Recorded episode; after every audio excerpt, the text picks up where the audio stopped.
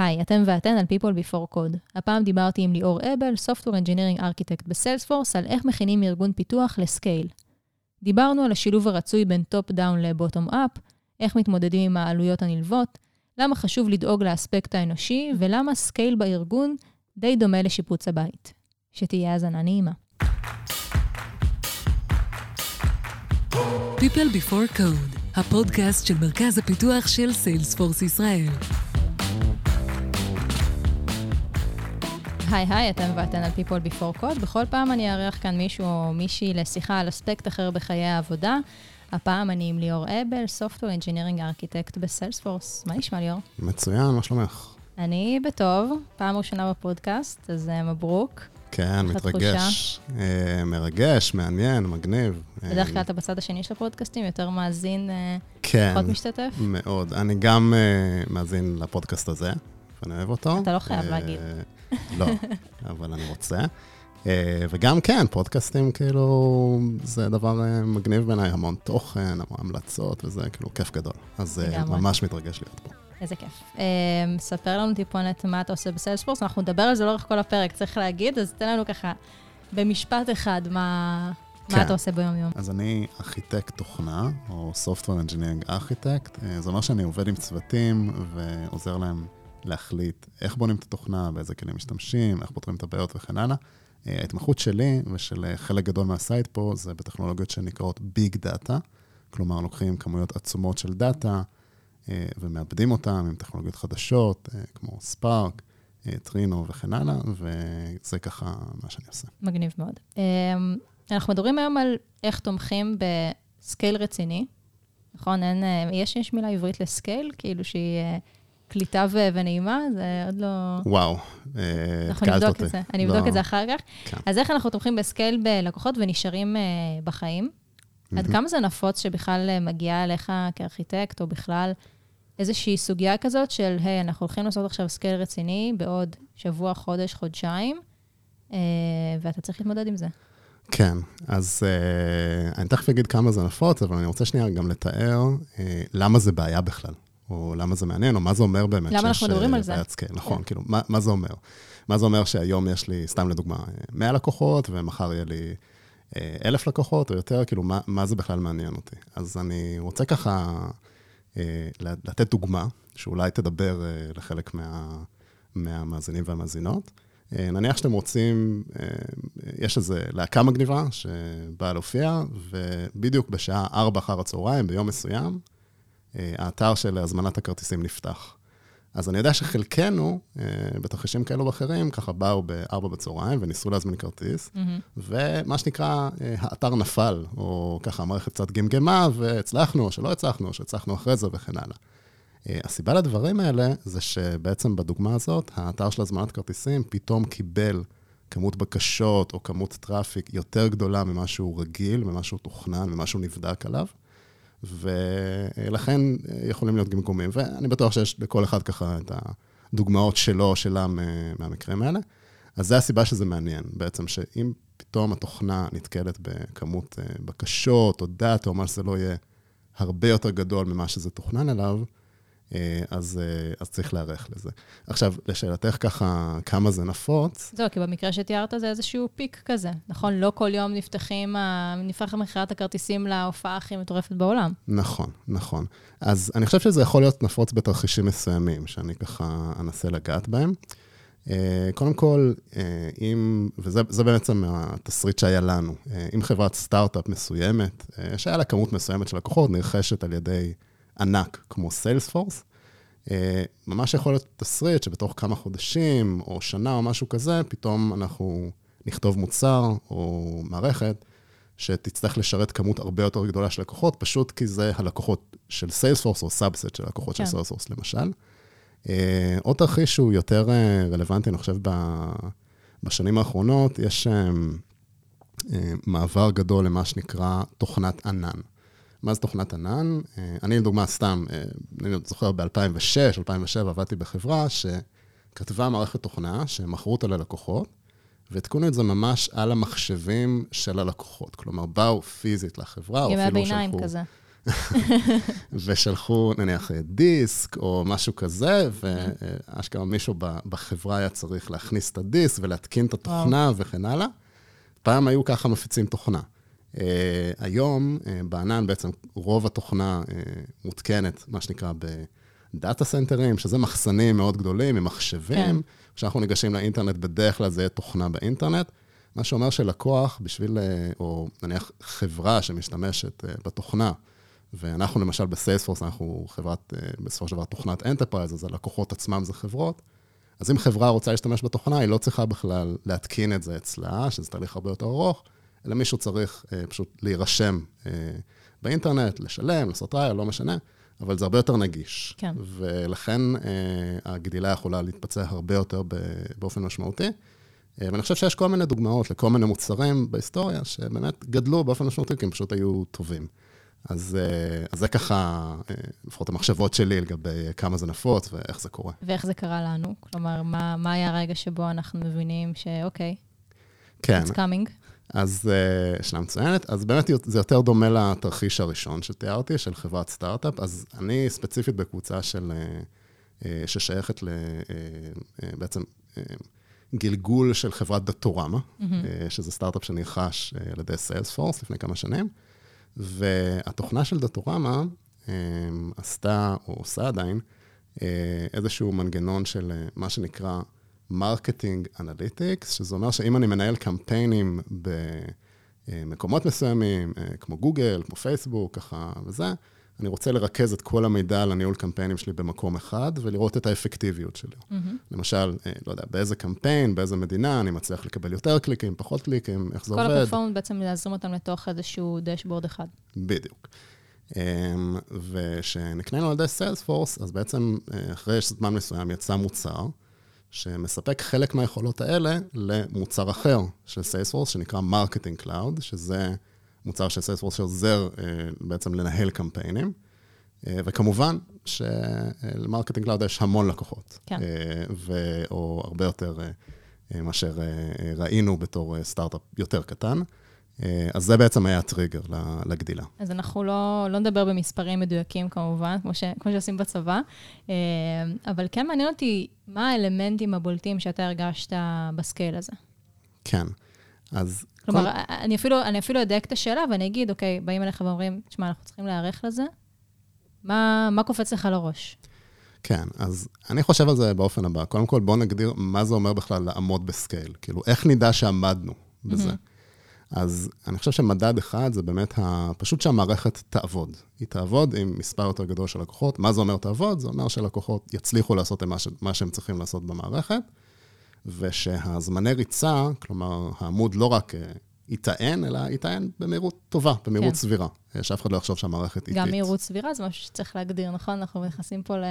נכון, לגמרי, ובשביל זה באמת אנחנו עובדים עם אה, מנהלי ומנהלות מוצר וכן הלאה, שעושים את כל הדברים האלה.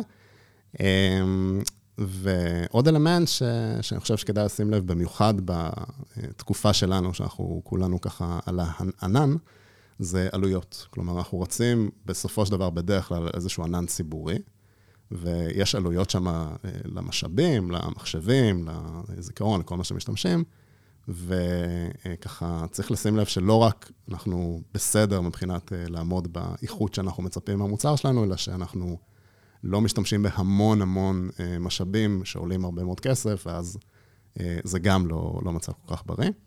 ואני חושב שהאלמנט שלישי ש, שאני אני חושב שהוא הכי חשוב, זה ככה, האנשים.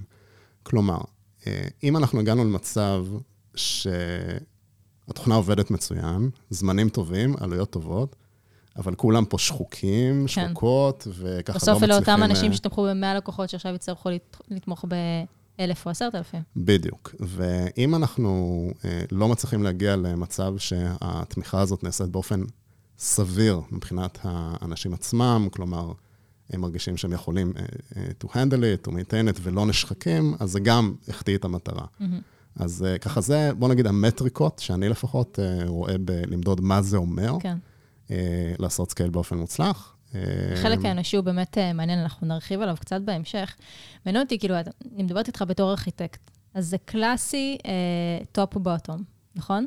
אבל אני חושבת שאולי יש פה איזשהו משהו, שבארגון כזה, בטח כשאתה מדבר על אנשים, יש פה גם איזשהו bottom-up שצריך לעשות, נכון? אתה לא רק בא ומתווה איזושהי מדיניות וצועק אחריי.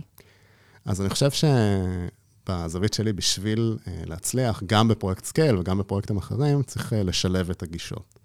אז uh, אני אתן דוגמה, למשל, אם אנחנו רוצים ככה לקחת מערכת, ואוקיי, אנחנו מבינים שהיא צריכה לתמוך בכמות מסוימת יותר גדולה של לקוחות או של דאטה, אז ה top down זה בעצם לבוא ולנתח אולי אנליטית או סטטית את המערכת, לראות, אוקיי, היא בנויה מהרכיבים האלה והאלה, ופה תהיה לנו אולי בעיה וצריך uh, לשנות משהו, ופה צריך לשפץ וכן הלאה, אבל זה איזשהו ניתוח כזה על הנייר, שמתבסס, hopefully, על איזשהו ידע uh, טכני וניסיון uh, של מי שעושה את זה. אבל אני חושב שבדרך כלל לא מגלים הכל בניתוח כזה. והשיטה הנוספת שמשלימה את זה, שאני אקרא לה bottom up פה, זה בעצם להריץ סימולציות. כלומר, אוקיי, אנחנו, יש לנו את המערכת, היא חיה, היא מותקנת איפשהו. בואו נריץ עכשיו, לא יודע, ככה וככה בקשות וככה וככה לקוחות uh, בסימולציה, ונראה איך היא עומדת בזה. Mm-hmm.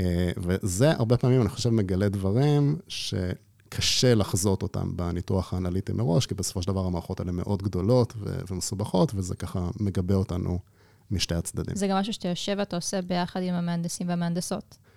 כן, אז, אה, אז תלוי, כל, כל מקרה לגופו. בדרך כלל ככה, נניח בתהליך עבודה שלי, אז אנחנו חושבים אה, ביחד איזה סימולציה לעשות, וככה בתהליך הדדי, ומישהו או מישהי באמת מריצים את הסימולציה הזאת. עוד משהו מעניין שאני חושב שלפעמים הוא overlooked, צריך שהסימולציה גם לא תהיה יקרה. כלומר... זהו, רציתי לשאול בדיוק על העלויות של, הדבר הזה. כן. כי גדלים, העלויות גדולות. אמ, אז תכף נדבר על האופציות השונות, אבל... כן. אז אם למשל, אני רק בשביל לבחון את המערכת, לראות שהיא עומדת בככה וככה עומסים, אני צריך להגדיל אותה ולרכוש עוד uh, מחשבים בענן וזה, אז זה גם ככה, יש בזה את החיסרון שלו. אז פה באמת אני חושב שזה קצת האומנות באלף, של להבין איפה אתה רוצה לתזז את המערכת במערכות כפולות. אז יש כאן איזושהי אופציה ש... שנראה לי מעניין לדבר עליה. אחד זה, האם אנחנו כותבים את כל המערכת מחדש, נכון? באופן שיעמוד בסקייל, אבל גם בזה יש הרבה סיכונים, נכון? נכון. מצד שני, אנחנו יכולים ללכת על, על מה? כאילו, מה... נשמע לי שאפשר רק לכתוב מחדש, אפשר לעשות מה? שיפוצים? כן, אז אני ככה אעשה, אני אקח דוגמה לש, שהייתה רלוונטית אצלי ככה לא מזמן, של אה, מעבר דירה. או מעבר בית. אז okay. אוקיי. כשאתה נכנס נניח אה, לבית חדש או לדירה חדשה, אפשר באמת לעשות שיפוץ ולשבור את הכל ולבנות הכל מחדש או משהו כזה, ואפשר אה, ככה לחיות את הבית, אוקיי? Mm-hmm. לעשות איזשהו משהו מינימלי שמתאים בשביל להיכנס, אבל לחיות, לראות מה מפריע, מה אפשר לדחות, מה כדאי עכשיו וזה, וככה לא לצאת מתוך נקודת הנחה שאתה תוכל לדעת את הכל בלי לגור בבית בכלל. Mm-hmm. אז זה ככה אולי הגישה של לבנות מחדש או לשפץ, אני אקרא okay. אוקיי. לזה. ואני חושב שהרבה פעמים זה דווקא כן אפקטיבי אה, גם לעשות את הסימולציה הזאת בבוטומאפ שאמרתי, גם את הניתוח top uh, down, uh, וגם uh, ככה לבחור חלקים מאוד סלקטיביים, לתקן אותם, לשפץ אותם, ולעשות ככה איטרציות.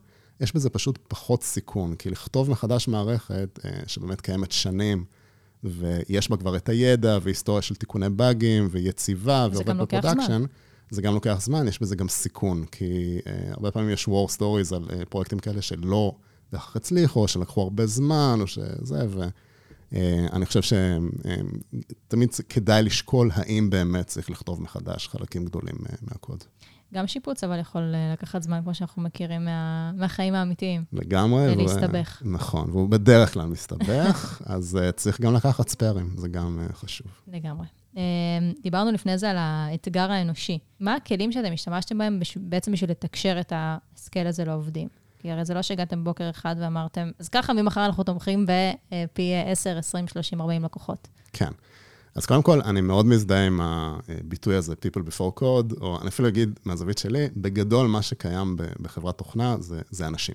האנשים יוצרים את התוכנה, יוצרים את הכלים, הם עושים את הכל, וזה באמת פחות או יותר המשאב גם הכי חשוב, וגם המשאב היחידי שבאמת נשאר לאורך שנים, כי התוכנה תמיד אה, תתחלף והטכנולוגיה תמיד יתחלפו.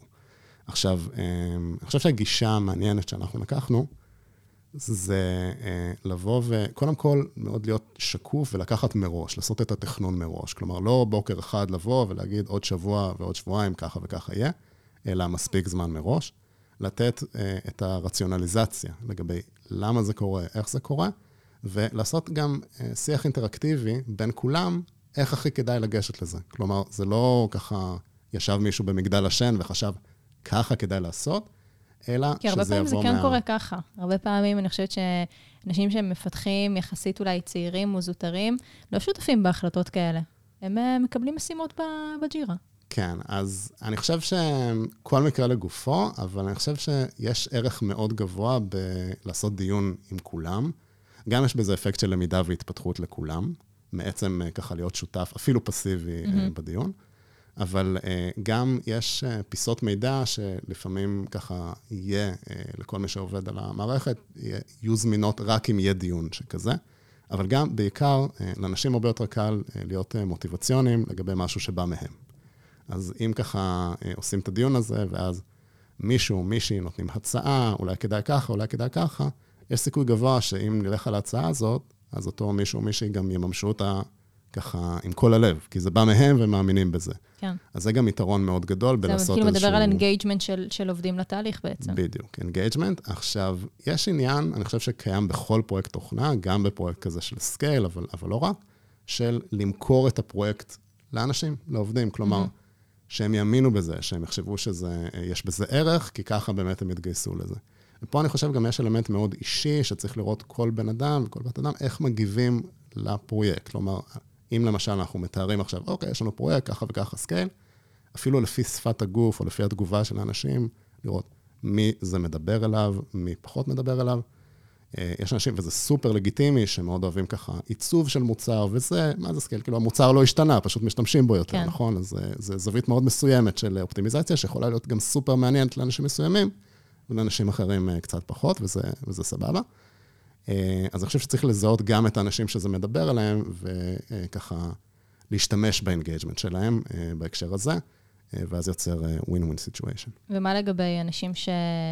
נגיד את זה בצורה פשוטה, לא הצלחת לשכנע אותם, והיו פחות רתומים ו- ונשחקו מאוד מהר?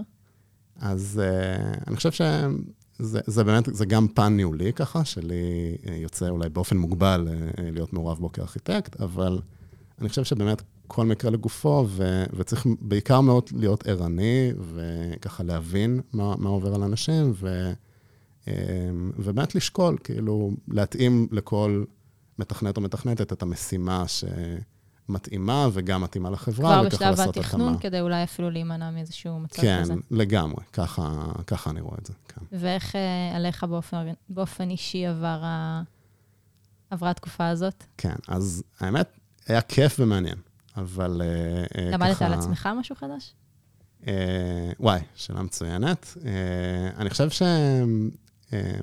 שמכל דבר שאתה עושה אתה לומד, אוקיי? כל דבר זה חוויה, וכל דבר אפשר לעשות עליו רפלקשן לאחורה. אני חושב שלמדתי, זה משהו ככה שידעתי הרגשתי קודם, אבל זה חידד לי באמת כמה הפן האנושי הוא מאוד מאוד חשוב בלהצליח בפרויקט כזה. זה לא שאתה תצליח לתכנן את הכל על הנייר, או, או לבוא עם איזשהו רעיון אה, אה, מצוין וזה פשוט יפתור את הבעיה, אלא mm-hmm. באמת זה עניין של לרתום אנשים וככה להצליח ביחד, אה, וזה גם חידד לי את, ה, את הנקודה הזאת. מדהים. Uh, תשובה מעולה. תודה. uh, טוב, בואו ננסה לסכם, לתת שלושה טיפים uh, איך בעצם אנחנו מכינים ארגון פיתוח לסקייל. Uh, הדבר הראשון זה מתקשר ישירות לדבר האחרון שדיברת עליו, וגם דיברנו על זה במהלך הפרק, בעצם לדאוג לאנשים שלכם. כן, אז uh, כמו שאמרתי, אני חושב שאנשים זה הדבר גם הכי חשוב, וגם שבסופו של דבר עושה את, את, את כל הדברים, אז um, שאנשים הם אינגייג', שהם מבינים למה עושים מה שהם עושים, שהם מרגישים mm-hmm. שהם גם שומעים אותם והם מקבלים את הפידבק שלהם, אז uh, אני חושב שזה מאוד uh, uh, עוזר. דרך אגב, אני עבדתי בכמה חברות, אה, וסיילספורס טובה בזה. אה, יש פה תרבות שאני לפחות אישית מאוד מתחבר אליה, של אה, באמת ככה גם התנדבויות וכל מיני דברים כאלה, ש, שזה מראה איזשהו דגש שאנשים זה דבר חשוב, ובעיניי זה ממש מגניב. טיפ שני, אז אני מאוד מאמין בגישה הזאת של לשלב בין bottom up ל top down, ככה כמו שתיארתי, כי זה מאפשר לגלות את כל הדברים.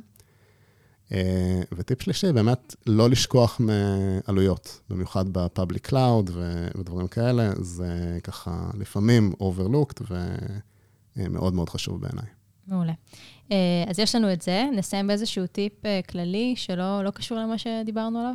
כן. אחרי שנרגענו מהסקייל, אפשר להתפנות לדברים אחרים. אז מה, מה אתה ממליץ לעשות? אז באמת, אני משער שיש אנשים ובעיקר טכנים, או לא רק בעיקר, אבל גם טכנים שמקשיבים לפודקאסט הזה, אז באמת חשבתי על ספר שלי היה מאוד מעניין וגם פיתח אותי מאוד אישית, שנקרא Staff Engineer, תחפשו בגוגל, שמספר לדעתי על מה זה הובלה טכנית ואיזה סוגים של מובילים טכניים ומה האלמנטים האנושיים בלהיות מוביל טכני, שאותי מאוד פיתח, ואני ככה ממליץ לכל מי שמתעניין ומתעניינת לקרוא. מגניב מאוד, נוסיף את זה בתיאור של הפרק. לי יש המלצה אישית שדווקא קשורה אליך. אוקיי. אז אני אשתף. לא מזמן היה את בית הדרקון. נכון, נכון. שאתה חובב גדול וגם אני. ברור. ופתחנו פה, וזה אני ממליצה לכולם, בעצם פתחנו ערוץ בסלק, ואני שלחתי ואמרתי, כל מי שרוצה להצטרף, שצופה, צפה במשחקי הכס, הולך לצפות בבית הדרקון, שיצטרף, ויצרנו לנו איזו קהילה כזאת קטנה וחמודה. יצא לי ככה להכיר עוד אנשים, ופתאום במסדרון לדבר איתם על בית הדרקון ועל הדברים הנוראים שקורים שם. אז uh, אם אתם חובבי סדרות אצלכם בחברה, לא משנה אם זה סטארט-אפ או קורפורייט ענק, תנו לזה מקום. בשביל זה יש את הסלק, בעיניי. וואי, זה היה ממש ממש מגניב. איזה כיף שפתחת את הצ'אנל הזה, ואני פשוט צברתי שם כל כך הרבה ידע על משחקי הכס ובית הדרקון, שלא חשבתי או לא שיערתי. זה חלק מהתוכנית למידה שלנו בסיילספורס, פשוט זה הדרך לתרץ את זה, אתה מבין? כן, וזה פשוט, אני, אני לא אגזים, אני אגיד שחצי מהכיף היה לדבר על הפרקים. וזה נתן לנו ממש אופציה לעשות את זה. כן, התפלספנו שם למין ולשמאל. כן, חופשי, חופשי. ויש עוד עונות בדרך. כן, ועוד סדרות. אז נכון. לגמרי. לגמרי. תודה. ליאור, איזה כיף שבאת. איזה כיף שהזמנתי. למדתי המון, ושיהיה הרבה בהצלחה. תודה רבה, היה ממש כיף. גם לי, ביי ביי.